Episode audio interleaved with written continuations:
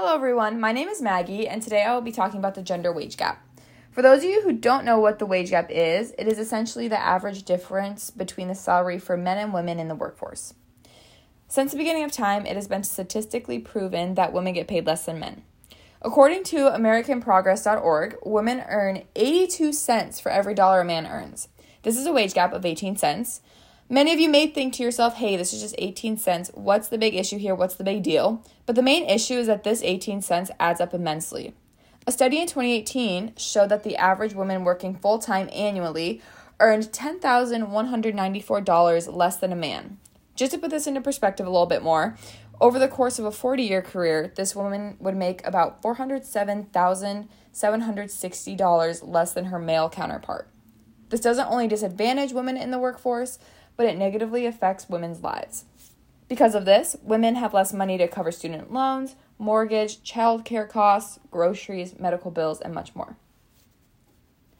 Not only do women make an excessively less amount of money than men do, but it's more significant for women of color. As you can see on the graph, a black woman na- makes 62 cents for every dollar a white male makes, or a Hispanic or Latino woman makes 54 cents for every dollar a white man makes. That's just over half of what a white male brings in.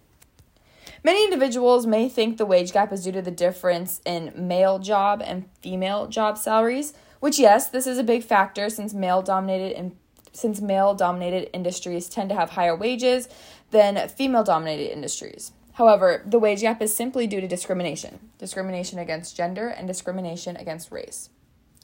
Yes, if more women worked in male dominated industries, they would make more money, which would lower the wage gap. But however, it's extremely hard for women to get hired in these male occupations.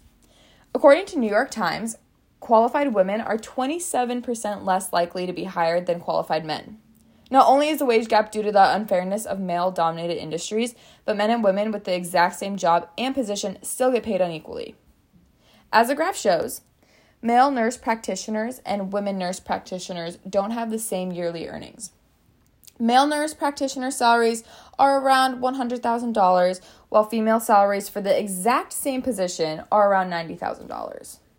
So imagine this you and your friend, you both took a test, it's multiple choice, and you answered each question the exact same. But in the end, your friend got an A and you got a B. This isn't fair, is it? This is what women in the workforce have to deal with every single day.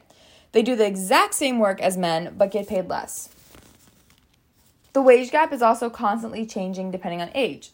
As you can see from the graph, there is a similar wage there is a smaller wage gap between men and women who are 16 to 19 years old compared to the larger wage gap between men and women who are 55 to 64 years old.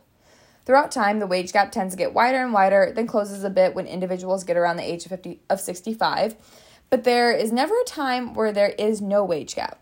Men are constantly getting paid more than women. Although it's almost impossible for there to be no wage gap whatsoever, um, there are actions the government can take to narrow the gap, however. We can implement fair scheduling practices, create unity in the workplace, and just simply eliminate gender bias and discrimination. Thank you.